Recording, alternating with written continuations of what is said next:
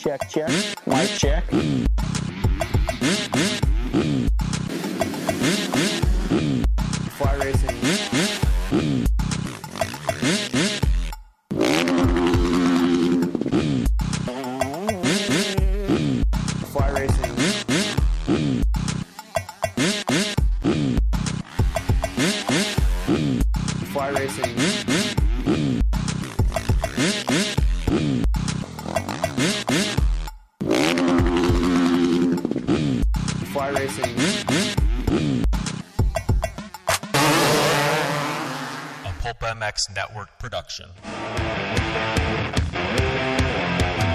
Is the Fly Moto 60 Show. presented by Maxxis Tires, Pro Taper, and Get Data. on PulpMX.com, taking your calls and looking ahead to the races with your host, Steve Matthes.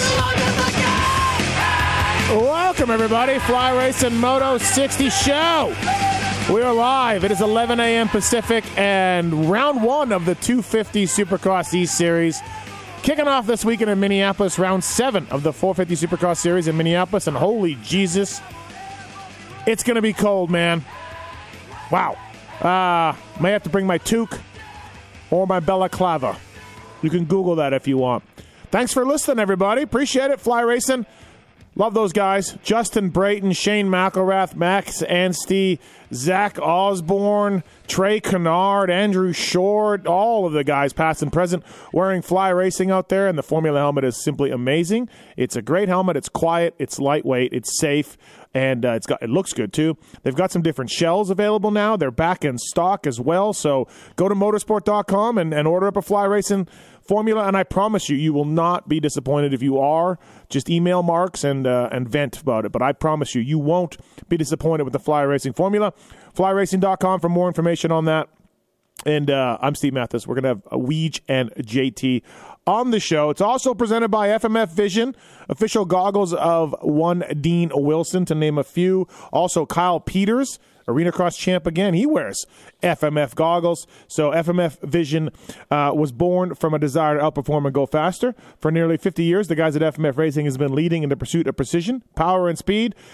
And they now offer a full range of performance goggles, goggle accessories, sunglasses, and more. Oh, welcome to the power of sight. Give them a follow on Instagram at FMF Vision because we said we'd give away a pair of goggles every time Cade Clason made the main event. He's also an FMF Vision rider.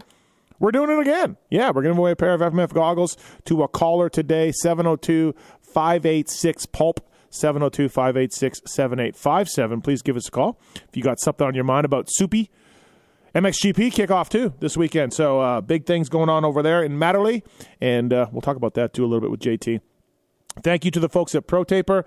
They have that new ACF bar. Randy Valade was in studio a few weeks ago promoting this thing. J Mart's running it right now. It's the first carbon fiber reinforced aluminum handlebar for motocross.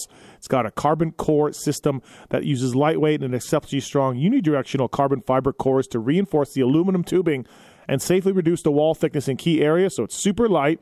Uh, it's got more room for controls, about 40 millimeters more, and uh, got a new bar pad, of course. The ACF bar is the latest and greatest from the folks at ProTaper when it comes to uh, uh, innovations and cool looking stuff. ProTaper's got that covered. Star Racing Yamaha, Rockstar Energy Husqvarna, to name a few. We'll tell you more about Get and Maxxis and Plum Creek funding uh, later on as we get going. But uh, yeah, thanks for listening, everybody. Appreciate it. Taking your calls, holding things down over there. The Tits Ledger Tits, what's up? Hi, Steve. Great work uh, last week. Let's uh, let's try to make it even better this week. Okay. All right, thanks. Yep. Uh, Minneapolis this weekend again. It's a day race. I want to talk to Weege and JT about that. Qualifying starts at eight thirty Central, eight thirty a.m. Central. What the hell is up with that? Uh, that feels like earlier than a normal day race. I have no stats to back me up on this. I have no figures, but don't doesn't like a normal day race like we walk the track around nine and then qualifying is like around 10 a.m and then we go to the night show a little earlier Uh, this one seems early and i don't know if it is or not um, but i'll need to look into that but this one seems super early so remember that for Pulp Mex fantasy purposes. Remember that for uh, uh, watching the live stream and all and all of that stuff. So uh, it, this one is early. Um, we're gonna get Jason uh, or Weege comes first. I think yeah, Weege comes first, and uh, we got a lot to talk about when it comes to the Supercross this weekend. 250 East. Tiz, who do you like for 250 East? I don't know. Good talk. I, I haven't even thought. Good talk. They're coming up. Uh, we'll say J Mart because he's the first name that came to mind. No, Forkner.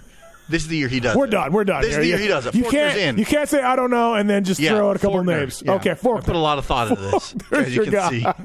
Just legendary, everybody. Give him a hand. Deep into the sport of uh, supercross. Uh, all right, let's go to uh, Marcus on one. Our lines are almost full, but what's up, Marcus? How are you? Welcome to the show.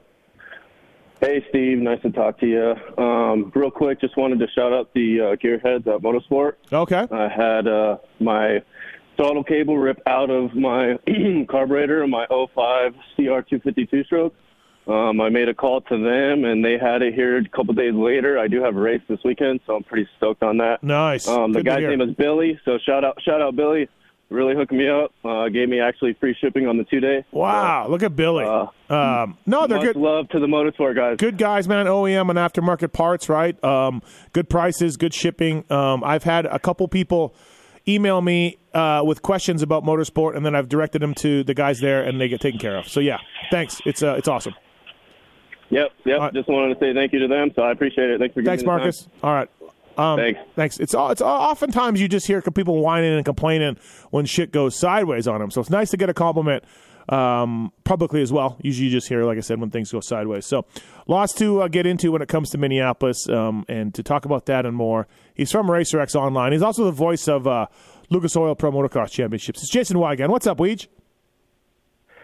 Yeah, uh, just trying to get by. This is a, a flood, a mountain of information as East starts, and we got to head out and get ready for a live show and everything else. Yeah, Birthday, yeah. you name it. Yeah, it's it's a lot. So, are you ready for the live show? Are you are you ready Yes, for I'm this? ready for the live show. Well, I won't be doing any preparation. That's up for show speed. Can do all the prep. Yeah. And uh, JT and I will cruise in, low key, heart rate not up one beat, and just turn the magic on when the lights go up. And uh, are you ready to see a man lose a pony? I don't know if you can truly prepare yourself for that. You know, I've had almost two months to think about it, but I mean, he's had years, years, his entire life, his whole brand, everything he stands for. I don't know, but I do have a little experience. First of all, my sister loved all the '80s rock bands. At some point, they all had to cut their hair, Mm-hmm. and wrestling was not that far removed. A lot of the great wrestlers of the '80s and '90s with long hair had to eventually go short. So I think I, I feel like I've seen this before. Yeah, yeah. Oh, I, I think it's going to be a fantastic uh, time there at Inbound Brewery. When Ultimate Warrior died, he died with short hair. So there's Oh. hope for Dark Side. All right, good to know. Uh, also, too, you can watch this if you if you can't be there in person. Tickets are sold out. If you want to watch this, it's on Spot Network TV. It's uh, I think it's five bucks. And uh, Spot Network TV, everybody, check it out. You'll have the complete live show. Uh, Filthy Phil Nicoletti and Adam Cianciarulo will be the live guests, so that's great. That'll be fun. Uh, so sign up and watch, and be, be good times. Um, No one has heard from AC since the injury, so spend five bucks and watch it. Yeah, thank you. Uh, all right, let's get into this thing. It's a day race, qualifying at 8:30 a.m. Oh my God! Track walk at seven. So track walk at seven. I was saying this before you got on. Like we've done the day races. This one feels extra early, uh, right? Um, I think it might actually be similar to what some of them were, but here's what's different, Steve. It'll probably be negative three. I'm not exaggerating. I believe that's what the temperature will be when we're all arriving at the stadium. So that makes it feel a little earlier, don't you think? I don't know, man. I, I'm gonna have Negative to, three. No uh, flip flops for me this weekend on the plane. None, Oh. zero. Uh, uh, yeah, it, it's going to be a cold one. Uh, day races are weird, but we're done at like seven o'clock at night. So cool. You can even have a nice dinner if you wanted to. Whatever. So Yeah, my standard is I'm usually done working two two thirty in the morning. Mm-hmm. So if we move this up uh, three hours, uh, that's about eleven. So that part's okay. Yeah. Okay, so I've broken this 250 Supercross East into a couple of tiers. I need your help classifying a couple of these guys, but I think it comes down to you have the veterans, Forkner, Jamar, RJ Hampshire, and you got the kids, Pierce Brown, Jett, Vohland, and I think McAdoo's still a kid in that this is only his second year of title contention, right? Last year he took the step up, he won the races, he got the PC ride.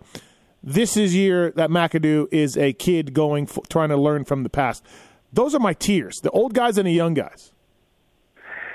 I don't know. I think there's so much going on here that it's hard to classify everyone in neat areas. I, I don't know if he can do it. I don't know if we can classify Okay. like that. Okay. There's so many stories going on here, more than usual, I think, and that's just not hype. We did not say this before Anaheim one. We did not with the 250. Do, we didn't. Do you feel like Jett and I live in Vegas, so we set odds here in Vegas. Do you feel like Jett Mm-hmm. is the favorite by a little bit, or do you feel like I do? I think Jett's a slight favorite. Do you feel like he's in the mix, uh, a slight favorite, or do you feel like he's as tied with J Mart and say Forkner? No, I put him ahead of everybody. Okay. Because I think you could argue that he was just about as good as anyone last year, even. And again, he's still so young that there is a chance that he's still making this this leap. Like, okay, he could battle with Nichols and Craig last year, right? He beat them in some races. Yep. They beat him in some races. But I don't think Nichols or Craig at their age are going to make massive leaps year to year, like Jett going from year two to year three. And he now has a title under his belt with Pro Motocross. So I think there's a chance that the Jett last year was good enough to win, and this Jett's going to be even better. Mm-hmm. And if that's the case, yeah, I, I, I feel like he's he's ahead of the field. Okay, yeah, I, I think so. Right, he's gonna. He, yeah, you you- hope he's gonna improve. Um, Fork, this is a big series for Forkner. It's a big series. Yeah, you- Forkner and J Mart. It's interesting. You did put those together, and you know I think there was many many years where these titles were must wins for J Mart. Right. From talking to J Mart earlier this week in the press conference, I feel like he's almost past that point. Like he's just hoping to not get hurt for starters, to, like get through nine rounds, and then hopefully wins the title. But I think he's done with like I have to win this title or my life is not complete. He's gonna he's gonna try. Meanwhile, though, Forkner, I think it's a little different. I I mm-hmm. think his whole career trajectory changes depending on how this championship goes. Yeah, I think. yeah. He crashed Yeah. out of 2020, crashed out of last year's. Uh, 2019, basically, uh, you know, he had the title wrapped up and crashed. Right. Uh, Yeah. Outdoors has not gone well at any point for Forkner in years. It's been a long Yeah. time since he was a guy outdoors. So, yeah, one time this guy had a 450 ride uh, in his contract ready to go, and, and it, I don't hear any of that right now. So, yeah, big big series for Forkner and J Mart, I think.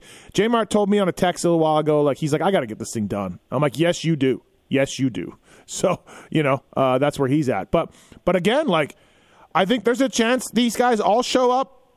Hampshire, J Mart, Forkner, they all show up, and Jett is just dominant. Yeah, I mean the the ceiling for Jett is just so darn high. Uh, so that's what makes it difficult uh, on the rest of these guys. I know they're going to try hard, but we've seen in the case of say Forkner and McAdoo, I guess you could even say J Mart. Um, you know they'll go for it, but we've seen the downside uh, of that. You know, and Forkner did make it to the last round of 2020. He was trying to beat Ferrandis. He actually beat Ferrandis straight up at some races. It was close, but he eventually crashed in the final round. So, I mean, we've just seen those guys go to the limit. McAdoo where to even start, and it doesn't always go well. So that's what I'm saying. I don't think like if you're J Mart, you're like, I got to come out and win the opener or make a statement. I think it's just like, can I please just not get racked uh, and, and have the entire series just go off the rails Right. almost immediately? Right. Uh, Yeah. The chef is making his Supercross debut. Um, I think he's a third to seventh place guy. Um, maybe top, you know, maybe maybe five to seventh place guy. Where, where you put the chef at? I think with these rookies, you have to look more at, you know, what's the one or two good races he's going to have. I think generally they're all over the map. But could he, on one random night, to get a podium? Yes, I think he could. Yep. Uh, you look at uh, Stilez Robertson or even Pierce Brown, who I'm, I'm looking through all our previews at RacerX Online right now, and I'm like, oh my God, Brown and Robertson, Yeah. Robertson on Yeah. the podium at Daytona. Do you even remember this? You know what I mean? But that's kind of how their seasons tend to go for these younger guys. Yeah. A bunch of disaster races, some crashes, some quiet eights, and all of a sudden one night they just get third. Right. So- right. I think Yeah. it's more like that than him consistently being in the same spot every week. Yeah, Jett Reynolds I put in that same category. I've heard mixed reviews from Jett's preseason stuff, but we'll wait and see. But you know, uh, I think he's in that same Yeah. goat boat, right? I mean, you're, you're on a pro circuit team. You're on a pro circuit bike. You, you, the podium's got to be an expectation for you. It is, but I mean, he, I know he's racing, but I don't. He had a pelvis injury, Yeah. so I feel like if you if your rookie season prep is completely interrupted, that's that's a pretty bad situation going in. Right. Who's the guy that maybe um, is under the radar for you? Uh, I, I asked this the other day, and Coty Schock was an answer. Um, what, what What do you think? Who's the guy under the radar we're not talking about? Yeah, uh, I'm really curious to see Derek Drake. Uh, he had this heart problem apparently his whole career. Tried to get it corrected last year, it didn't work. has had a different heart surgery, and now he's saying it worked. To where uh, he he says he was doing motos, supercross and motocross, and his heart rate was 220, 230. Yeah, like yeah. almost like you could die level. Uh, and now, and and now supposedly he's doing motos, and it's 170, 180, which is what it's supposed to be for other riders. And we've seen the BarX team. I know everybody likes to laugh at RM Army, but the bikes to me have proven pretty capable. So if Derek Drake, who we know is talent, mm-hmm. had something holding him back and it's fixed, the team and bike are good enough. Uh, I could see him opening some eyes. So that's that's a dark horse for me. Yeah, I did not hear Drake in the mix, so that's that's uh, that's good. Yeah, that's Yeah. That, that's an interesting one to talk about. Mm-hmm. Uh, let's go to some phone calls here 702-586-7857. The lines are actually full, so don't call right now because everyone wants to talk to Y. Everyone wants to talk to Y again. But uh, Yes. uh, yeah, please uh, give us a call and uh, see what you see what's on your mind. Thank you to the folks at Get Get and Athena. If you want a discount code from Get an Athena. Send us an email using the contact form on PulpMX.com. Our buddy Truman will handle it for you. Two stroke and four stroke ECUs are selling like hotcakes. Their uh, RP, their RPM dashboard it- you'll see on the teams of the MXGP teams this weekend. Uh, Athena, of course, their sister company has piston kits and cylinders and things like that. So uh, lots to talk about when it comes to uh, Get and Athena. Thank you to those guys as well. Uh, Michael's on four. Michael, what's up? What's your question, man? Hey, yeah, I kind of had two questions. Okay. Uh, first one, I mean, is Blue, is Blue Crew are they taking over the world? I mean, well, they got Weege. They got half Weege. the championships last year. You know, They got Weigandt too. Yeah. No. yeah. I, I, I highly And then, recommend uh, you, uh, you you podcast fans out there listen to the uh, Exhaust Pod, the My Pod, on the RacerX Podcast Network. I interviewed Jeremy Coker, who's the team manager over there. You listen to that, and you're like, yeah, no wonder it's working. There's a lot of philosophies over there that make a lot of sense. Yeah. So That's what I was going to comment about because um, I was going to ask if Star kind of gains a competitive advantage over some of the other factory teams just because of you know how free it is over there and they can kind of go whatever direction they want. Well, I, I'll say this: their success with Dylan, and you know their success with Tomac, and obviously the 250 program has been a powerhouse. We just has not been a good look for the old guard at Yamaha. Some of the guys that you know, you know what I mean, um, that that we've both known in the industry. Like this is not a good look for those guys. No, because they're on the same motorcycle in the 450 class, right? Yeah. And they've they've turned it around uh, right quick. And here's where it's going to start being snowball momentum for them. Uh, Coker on this podcast said straight up, he when he approached Tomac, he's like, I can't pay you what Kawi's paying you. But Tomac signed. So we know in the 250s for sure these dudes are willing to take discounts. Like I'm sure J Mart was like, I don't care what the pay is, I just need to ride this bike, right? Yeah. So if we're getting to the point where the likes of Eli freaking Tomac is taking a discount to ride there, like then it just keeps building because now you have the best bikes, best team. You're getting the best riders for cheaper, which means you can get another rider. That that becomes hard to stop. And I think Pro Circuit was like that back in the day, where riders were like, "I don't care, Yeah. pay me less. I have to ride for you." Yeah. Uh, yeah. So there you go, Michael. Thanks for the call, man. Appreciate it. Yep. Uh, all right, let's go to one. It's Cody. Cody, what's up, man? Hey, uh, speaking of Blue Crew and um, the chef earlier, what, what was up with his comments on J Mart's vlog? Did you see any of that? Like, is he just fucking with you, or Yeah, he's just fucking with me. I think we're. I think Okay, we're that's fine. what I mean, thought. unless something happened, but we, we, we text and DM, so I I don't know. Yeah, okay, that, that's that's what I was thinking. Um, hey, I know you're you're regarded as a uh, a dune legend, but what what kind of goggle lenses would you recommend for like sand and bright conditions and all that, like for specifically in the sand dunes? Um, yeah, I, I think though anything with a mirror on it works pretty good. Like, is, if it's sunny outside, right? Is it sunny in these sa- in these Yeah. said sand dunes? Yeah, I go Yeah. I, I go any kind of mirror lens. You know, uh, those seem to work best for that, uh, from what I found. Um, that Oakley Prism lens um, that Mm-hmm. that Oakley has out, I believe, hundred percent. We hundred percent has a lens like that. You've tried it, right? Uh, no, I haven't, but uh, we haven't had mountain biking weather in a month Oh, here, so All right. Well, still waiting. Thought, I thought you would have tried it. Anyways, uh, yeah, any of those lenses that have a mirror on them, I think work best for those kind of conditions that I found. Okay, so, just like a regular like a regular smoke though. Uh, you can try that, but I think those mirror ones work a little better. Like smoke is, I mean- uh, you know, black tint, right? Well, no, I mean like from from the inside looking out. Yes, it's darker. versus like yes. a- yeah, Ver- versus just like instead of like a blue or or amber or something like that. yes, yep, Okay. yep. Try that. Let me know. Yep. Thanks, man. All right. Uh, thanks for calling Fly Fly and Moto 60 show. Tyler's on three with a question about Ken Roczen that we probably can't answer, but go ahead, Tyler. What's your question? Uh, I was wondering, what was the last championship he won? It was the outdoors, right? Uh, yes, it was uh, 2015? 16. 15? 16. 16 outdoors? 16. Yeah. Yep. And he, he was on HRC? Uh, no, RCH. Suzuki. RCH Suzuki. Oh, RCS, sorry. My, my bad. Had that backwards. Um, do you, uh, let's say, Ricky Carmichael has this team going or has this bike development going with Triumph. Do you see any connection? I, I've I've gotten that a lot because I, I was saying on the Monday show that I think Roczen and Honda are, are heading for a breakup. But I do not see Yeah. any world where Triumph or Beta, who's coming in too, has money to pay Ken Roczen to go racing. I just I don't see any way that's possible, Weege, to start. You know? Yeah, I don't think so because I, uh, Triumph, from what I've heard, it's just a regular motorcycle company. It's not some rich dude, you know, just spending money because he feels like it type situation. So I, I can't imagine them going that big. Now I know everybody's hearing this saying, "Yeah, well, Roczen sucks now and he has no value." It's just not how it works. Like Ken Roczen's not going to make fifty grand. Like someone will pay him a decent amount of money, maybe not what he's making now. So yeah, I see what you're saying, Steve. I would think Triumph's going to try to start a little small Right, right. uh, unless they think that Ken has some amazing value as like an R and D test type guy. Maybe, maybe Yeah. he does. He's been around. Yeah, yeah. I don't, I don't, I don't see it, man. But um, I, I do think that if I had to guess, I mean, Weege, how important? And I think it's hell important. But I'll ask your opinion. How important is the Red Bull thing to Roczen? Uh, I, I always say the energy drink thing isn't isn't quite as powerful as people think it is. Mm-hmm. The teams and the bikes are still by far the number one priority, and riders are always willing to move based on that.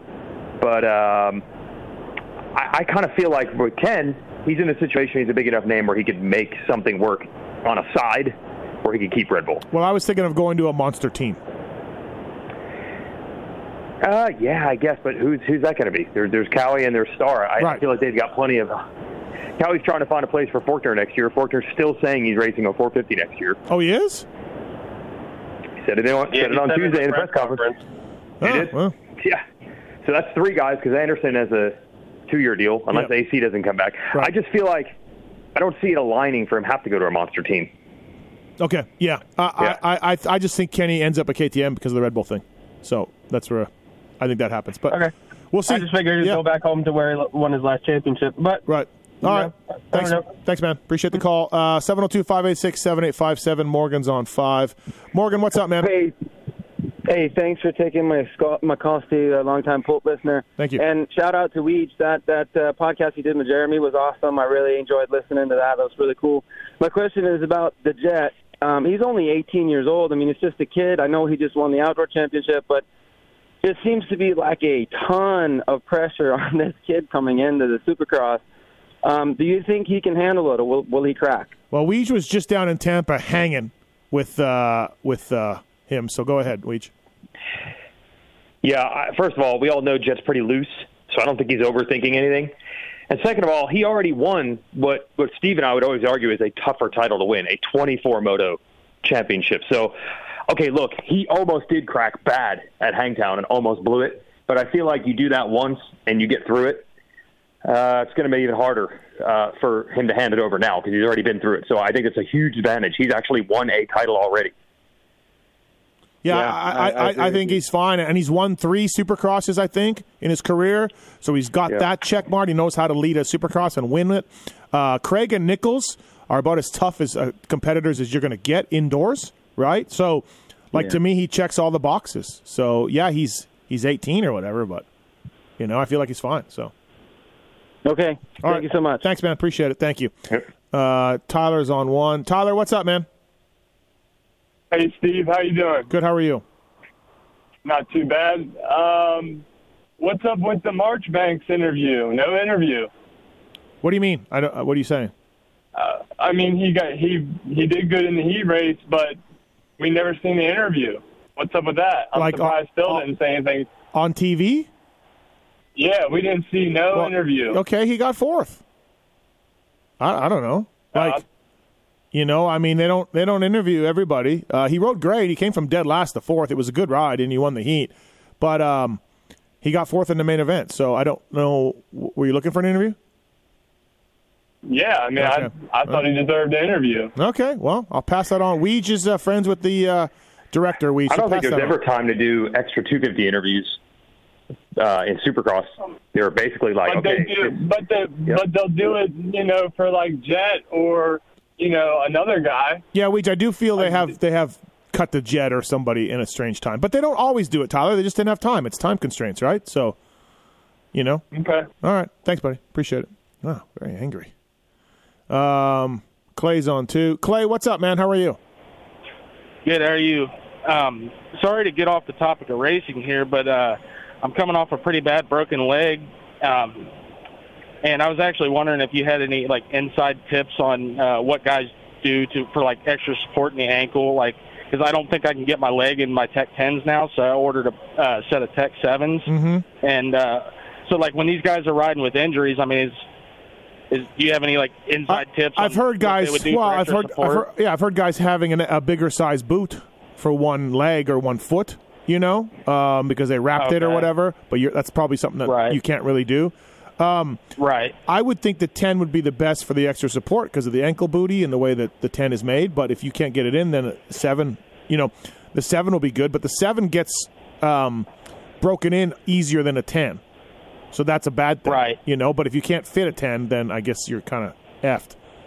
So Yeah, see, like when I bought my Tech Tens last time, I, you know, I had I have a wider foot, Yeah. and I had it took time to actually be able to get in and out of them, and they actually feel comfortable. But you know, I went ahead and bought the sevens because I knew how tough it would be to break in a new set of Tech Tens. But Yeah. obviously, average guys don't, you know, we can't buy two sets of boots and then wear one on, right, you know. right.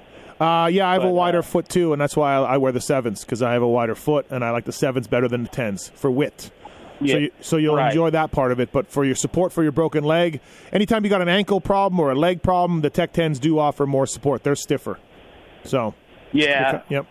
All right. All right. thank you. Thanks, man. Appreciate it. Thank you. Uh, all right. Next, we got uh, Carlos on four. Carlos, what's up, man? You got a question about riders switching teams? What's up, guys? Yeah, I've got two things for you, man. So, first question is, you know, obviously you've got Tomac, Mookie, and Anderson switching teams that benefited greatly from it. Do you think this is it's going to be like a new thing where riders are going to look into that, you know, if they're having issues in their career, just to kind of lengthen their career and and improve it, just a change of scenery, Yeah. different teams, things like that. I do think that. I think I think guys are going to look at Anderson and Tomac, who switched to different bikes, but Tomac obviously was in a bit of a rut at Kawi, and so if you look at A- Adam Cianciarulo or Roczen, Weege, perfect examples where they're like, you know what, those two guys got better switching bikes, and it's not even the bike; it's just everything involved in it. I think Weege, we see more of this. Yeah, it's amazing how it can go both directions, right? There's probably a time where people are going to say, well, you don't realize, you know, a year or two, you got to learn the team, you got to learn the bike. You need three or four years. People don't realize how long it takes to really learn each other and really learn the process. You'll hear that for a while. Now it's going to flip the other way. And, uh, you know, I think Cooper Webb's deal's even up. I think. Yep. So, yeah, I think all of a sudden the appetite to, oh, if I just tried something different, I would be better, has to be significantly different than it was uh, seven weeks ago.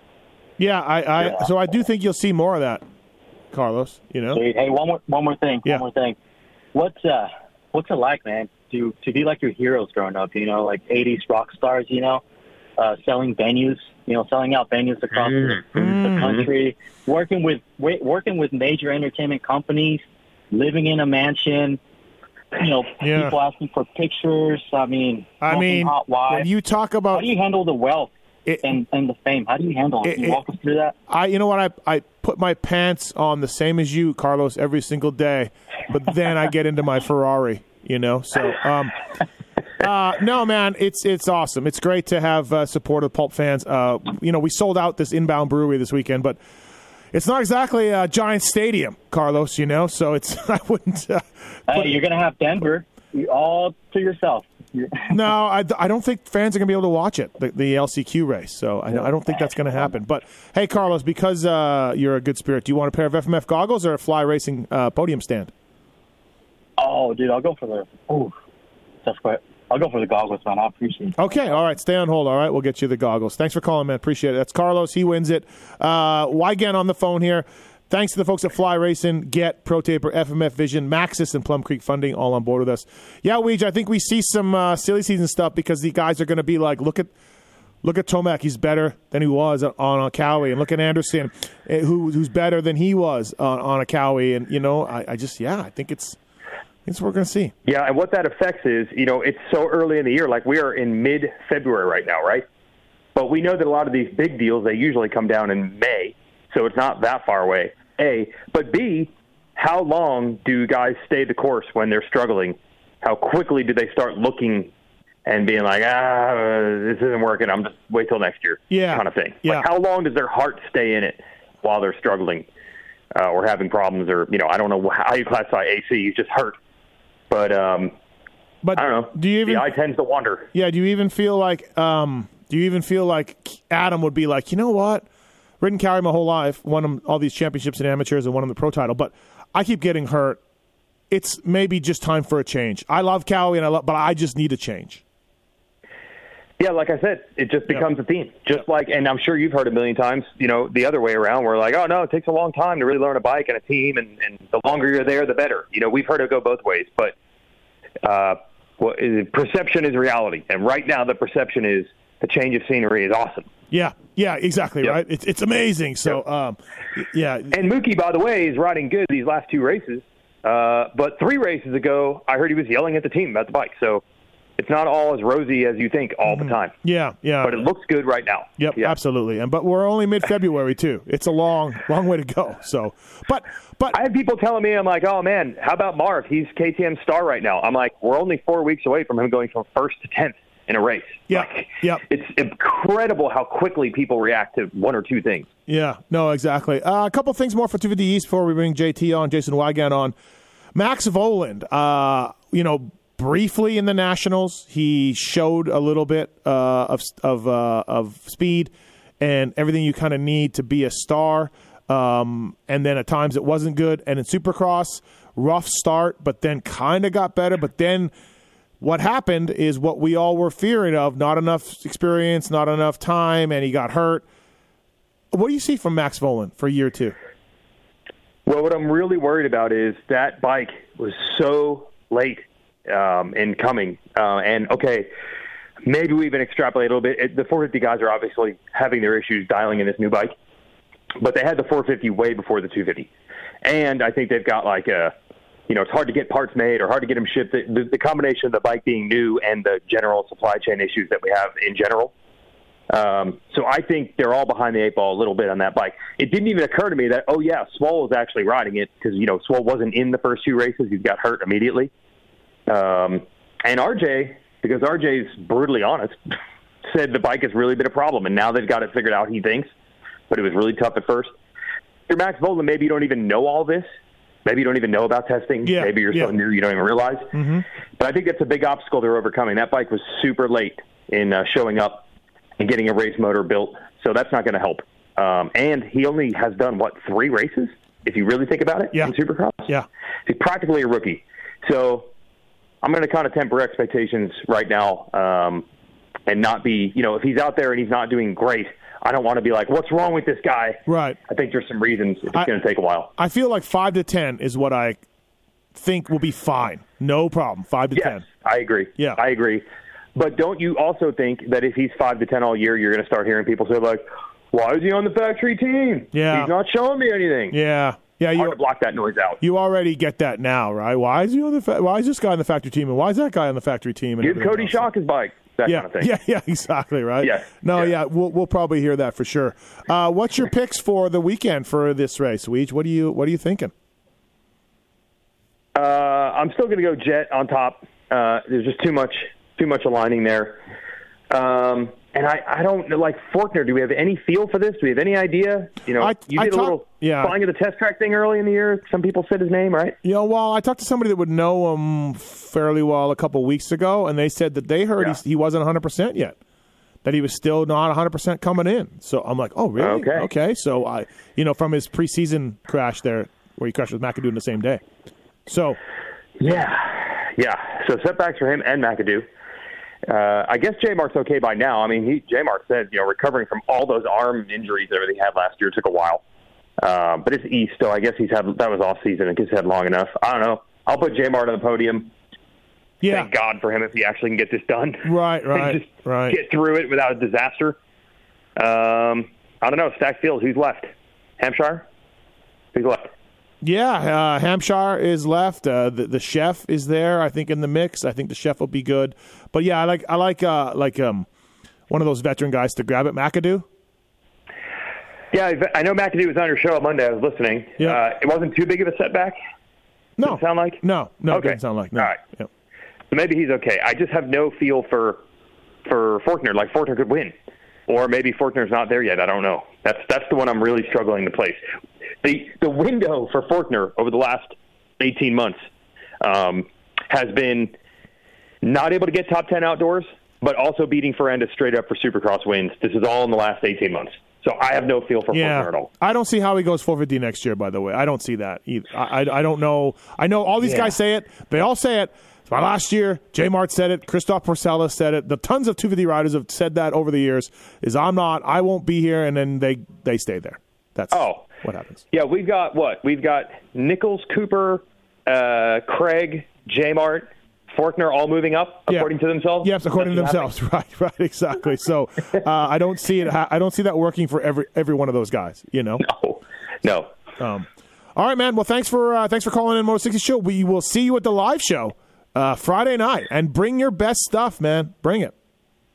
Yeah, I will prepare four minutes in advance. Are you going to press day at the track one o'clock tomorrow to catch the fever? I am. Yeah, I'll be there.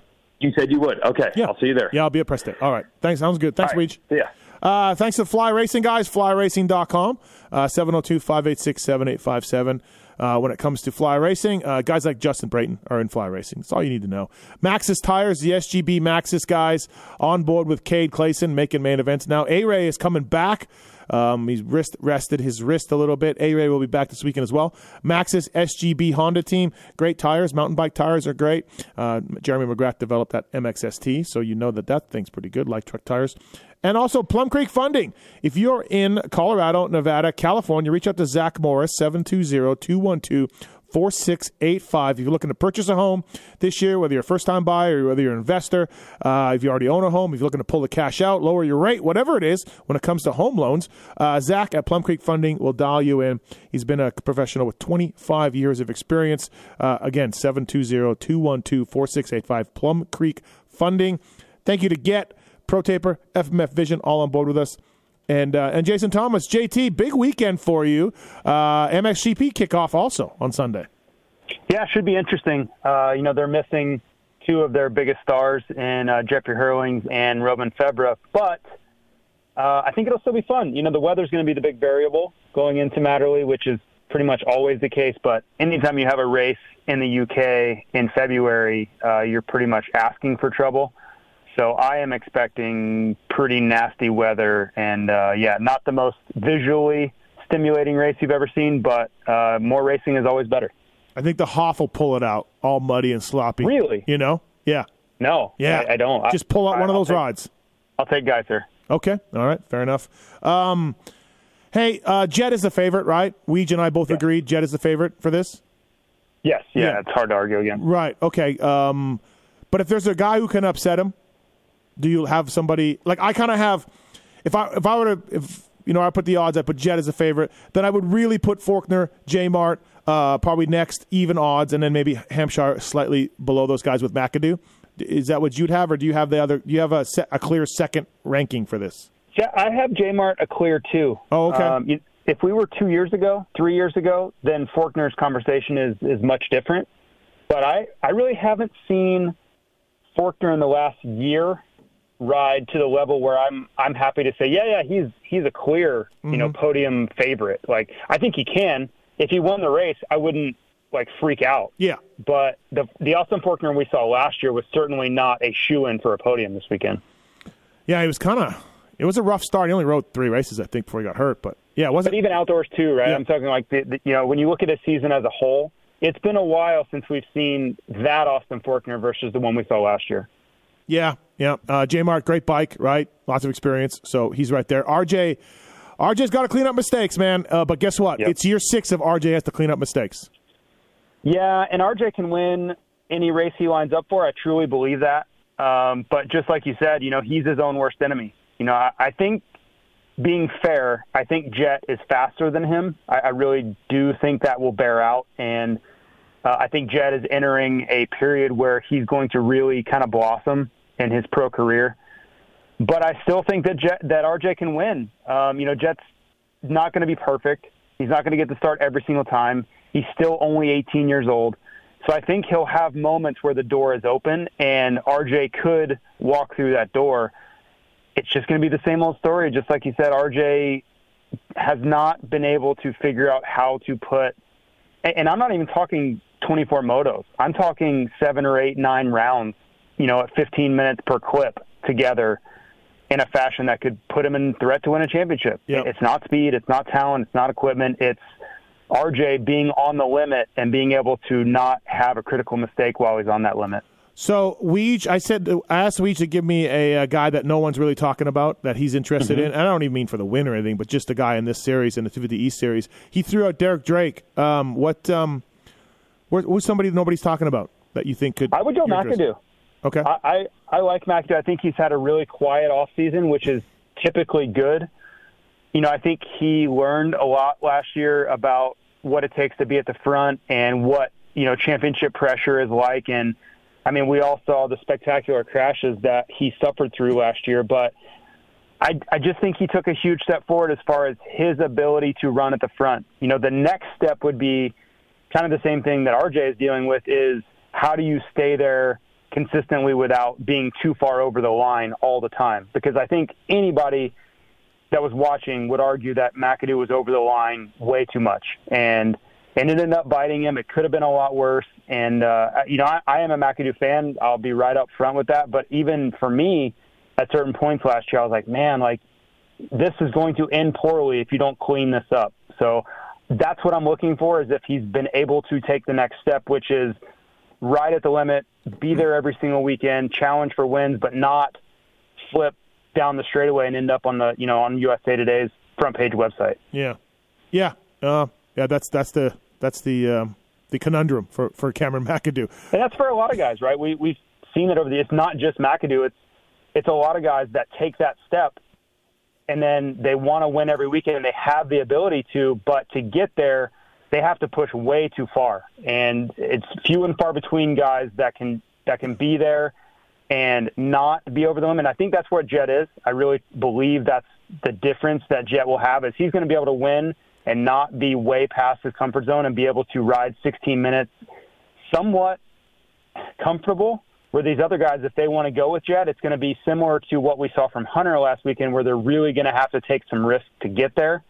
And if you're taking risk like that week in and week out, it generally will, you know, it's going to bite you at some point. Right.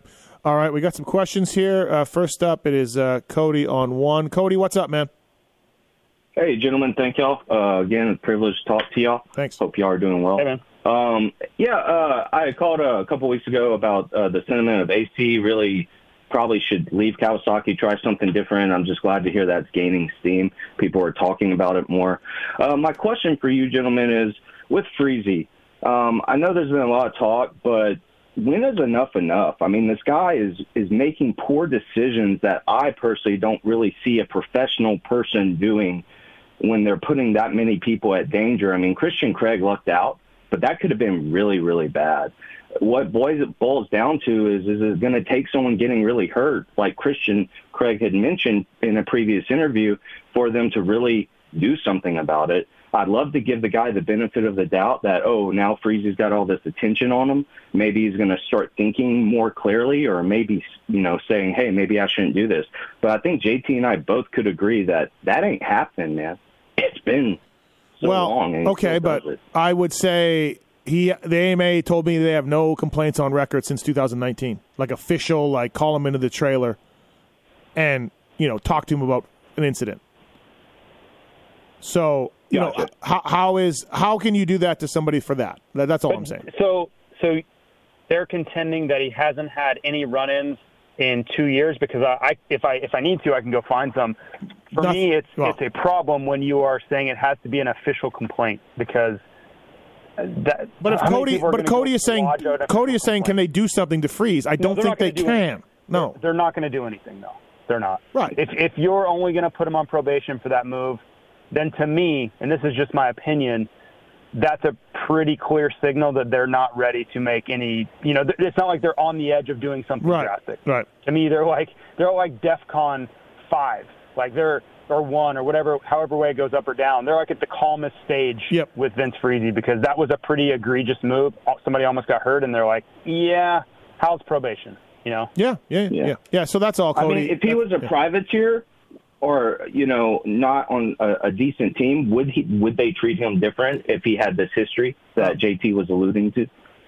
No, I don't, think, so. I don't. I don't think they're giving any preferential treatment to you know Smart Top Bullfrog Spot. I don't. I don't think they view that team as Factory Honda. You know the same way. So I, I think sure. Looking at it, they don't see enough over the last couple of years to do anything about it. So they're not. Yeah.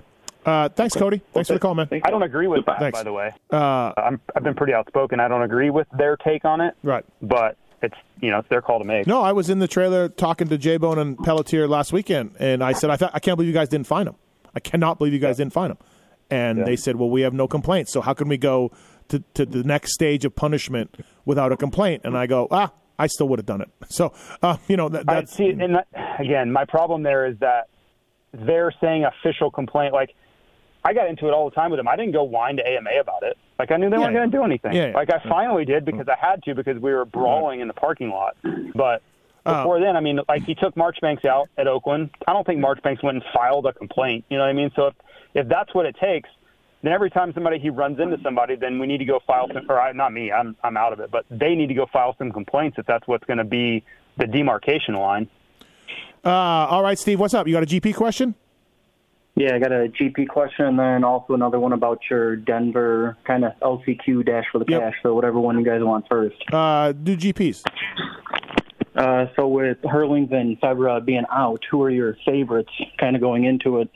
Do you see kind of guys are just kind of running away with it to start the year? I think Prado and Gajser are one two most of the time. Seewer's probably all right right there, I think. But what do you think, JT? Yeah, it really depends on which uh, Jorge Prado we get. You know, the the guy that came in and was ready to win uh, his his you know the first season there, or the one that came in injured last year and wasn't really able to fight with the guys at the front. You know, the starts were there, but then he would kind of get pushed backwards.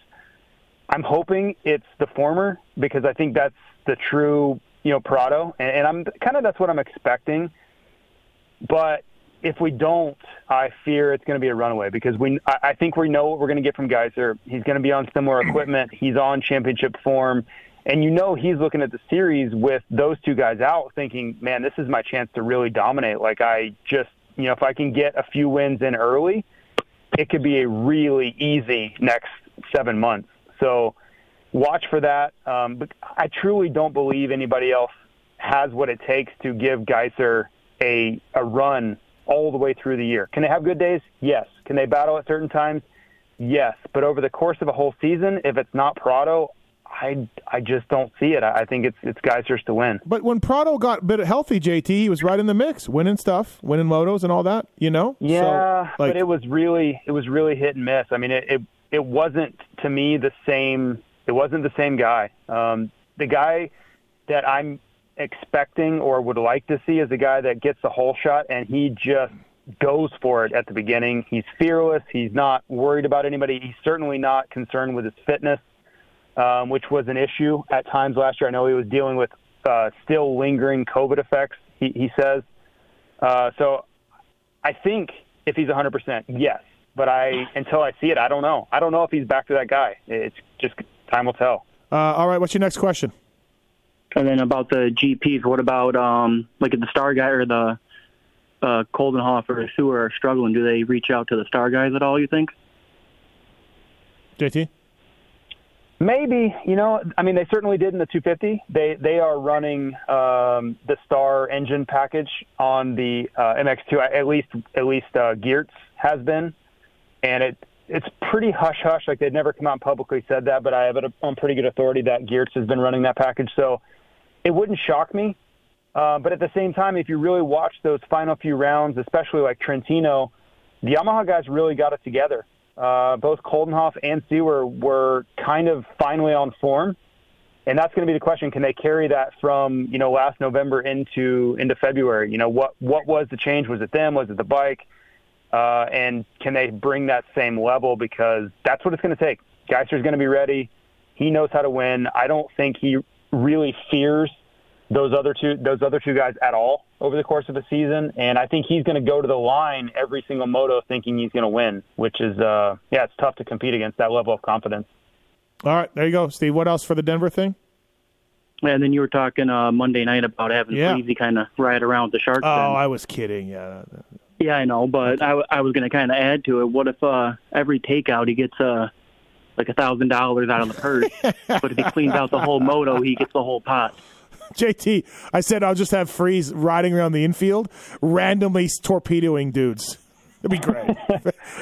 I do not think Feld would like that, though. Yeah. Like like Royal Rumble, where Yeah. guys are just roaming and they just start Yeah. grabbing people like Yeah. DDT. You know, like like like the guys that come running out of the tunnel with a What chair. is that? Uh, there's like a football Strap drill the called briefcase to the back or of 'em. something, where you just like point at the guy and then you just run into each other. you just do that with guys. I like that. Uh, thanks, Steve. Thanks for the call. Appreciate it. Thank you. Uh, all right, uh, we have uh, a few more questions here. Uh, Tyler's on one. Tyler, go ahead. You got a question about the test tracks? Yeah, so with Kenny and KTM, those guys struggling with bike setup, and even you can vouch because you were a mechanic and JT being a former rider. Do they ever practice in rough conditions to help, you know, eliminate these problems throughout the season, or is that too much of a liability? No, um, they try to do it more outdoors, right? Outdoors, they leave the track rough. Uh, supercross stuff, I think they do that. I think they do leave it rough sometimes and try to do it, but uh, certainly not maybe as much as um, a, as a supercross track breaks down, which is pretty gnarly. If you go walk the track at the end of a 20 minute main event, it it's bad. So I don't think they would practice it that bad, JT. Yeah, I think there's a fine line, right? It's um I don't I don't necessarily think they're trying to leave supercross tracks rough, but at the end of a main event, they are really really rough. Uh, I think they try to fix as much as they can, but always always with supercross, time is the enemy. It's always the, well, he the he was talking more factor. test tracks, test tracks, leaving Oh, test I'm sorry. Yeah. I'm sorry. Um, leaving test tracks. You know what? Honestly, the test tracks in California, they don't get rough either way. Like they're so hard packed, they don't really roughen up. The tracks in Florida, it's really not as rough as just the ruts and all the corners. And you have to really be careful because the last thing you want somebody to do is hurt themselves doing their practice motos. So I think there is a balance there too, as like having some ruts in the corners. But when it gets to the point where guys are getting super sketchy, it doesn't matter how prepared you are. If you go over the bars and hurt yourself at the practice track, that's not gaining anything. So, um, yeah, you know, I, I had a lot of experience with that because Timmy and I would be working on the track in between our motos a lot of times, and so it kind of got rough whether we wanted it to or not. I did think it helped though late in the main events, especially as you go east. If you're used to a deteriorating track, you're used to jumping rhythm sections through pretty nasty ruts. When you get in that in that mode where you're just reacting, it doesn't seem as foreign, right? You get some muscle memory and, and you're not sketched out as quickly. Um, so there could be something to that, especially the guys that are training on the East Coast. They may have a little bit more experience with it. Uh, good question though, Tyler. You want to fly race in uh, stand? Sure, why not? All right, I like that question. All right, stay on hold. All right, we'll get it to you. Thanks for calling. Okay. All right, uh, Ryan's on four. Question for JT. Ryan, what's going on? What's your question for uh, for Jason Thomas? Hey guys, what's going on? Uh, question, not really a question. I was gonna call in Monday and ask Dino about it actually, but ran out of time. And uh, but anyways, like I know he himself has mentioned uh, more of like the mental side, how he struggles with you know anxiety and that kind of stuff. Um, I mean, dude, we're our Supercross fans are just brutal. Like, um, shoot, we you know they're on a professional level, right? So um, 17 rounds for the 450 guys, that's a lot to handle with traveling and, and just the whole deal. So, uh, JT, could you just kind of talk about, you know, how many races do you guys think they go through where they're, you know, you wake up on the wrong side of the bed and you feel like shit. How tough it is, yeah. yeah, I mean, I'm a junior level rider and shoot, you just have off days where you're like, man, I suck. And then obviously you have days where you feel great. Yeah, I mean that's that's normal part of life, right? But I think you know part of being a professional and you know you have to develop the ability to overcome adversity. And you know, there there are tracks that you don't like. There are some days you just you know quote unquote not feeling it. Um, some, maybe something's going on in your personal life. That's always you know maybe you're fighting with your spouse. Like there's all kinds of other things outside of racing that are going on that can negatively affect you on race day. But I think the best guys have always found a way to completely silence all of that when it's time to go racing. And there's a ton of like books out there and like, you know, baseball players and all these champions talk about it a lot where they when it's time to go onto the field or onto the track or whatever, like all of that other stuff is going to have to wait. Like that's all pushed to the side and I'll worry about that and I'll think about that in 20 minutes plus a lap because right now this is all that matters and this is the most important thing that's going on in my life and I don't think everybody can do it. I think some people are better at it than others. Um, you know, Jeff Emig used to talk about it all the time. He would say engaging the mechanism, which is from a movie, a baseball movie. But that's what he would always try to do is like, okay, I'm walking in right now and everything else that's just pure noise is out for right now. Like I'll come back to it. That's fine. But for right now, I am in this mode and in this zone. And I think that's what you have to really focus on if some of that stuff is going on. It's easier, it's easier said than done for sure. But I think that has to be the goal is, is, you know, to completely focus on what you're doing at the time. Right, right on. Uh, I think you could even kind of put that to Anderson's ride last weekend. I mean, he got sketchy a couple times, but he pushed through and you know made it happen. Yeah, yeah, yeah. I mean, there's, uh, it, it's just, you know, can you overcome adversity or not? Like when guys crash, have big get offs in practice. You see it at times. Some guys can't come back from it. They just get off for the day and they're out. Like as far as like being ultra competitive that day, they just cannot regain their confidence. And then other guys, you see them like bounce back, they shake it off, and then they go win the race. Right? It's just everybody's different, and everybody's ability to, you know, believe in themselves and say, ah, whatever, it doesn't, you know, didn't even happen, and and go right back to their top form. It, it's just not everybody can do it. You Yeah. know, it, everybody's a little bit different. Thanks for the call, man. Appreciate it. Thank hey, you. Hey, one more quick, one more quick thing, real quick. Hey, uh, I've been playing pulp fantasy for like I don't know four years now, mm-hmm. and uh, I got seventh at Phoenix. Okay. And shoot, I was like 44th overall Nice. in the in the series. Good work. And then uh, next weekend, absolutely horrible. Went back to like 300. Like it's crazy.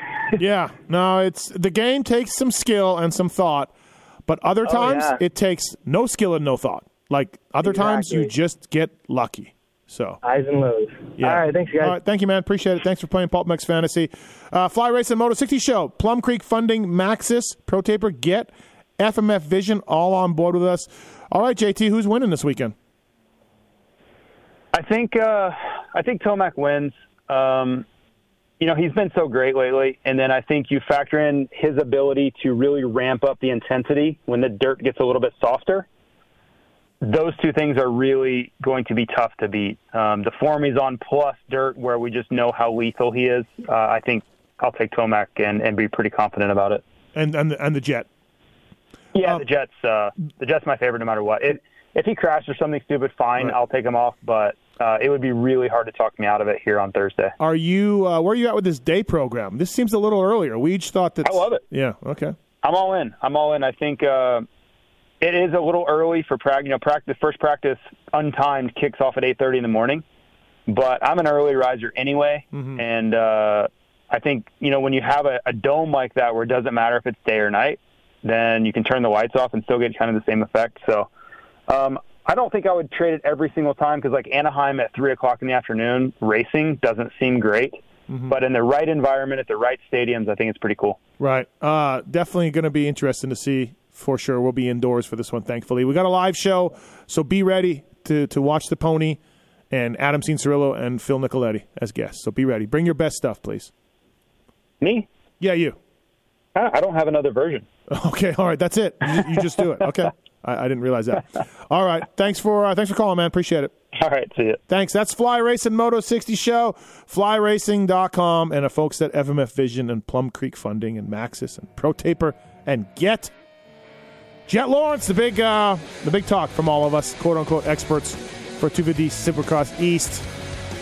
Kicking off though, it's going to be exciting. Can't wait. Day race, Minneapolis, PulpMX live show, then a day race, Supercross. Wow, what a night! Thanks for listening, tits. Fantastic work. R.I.P. to the pony.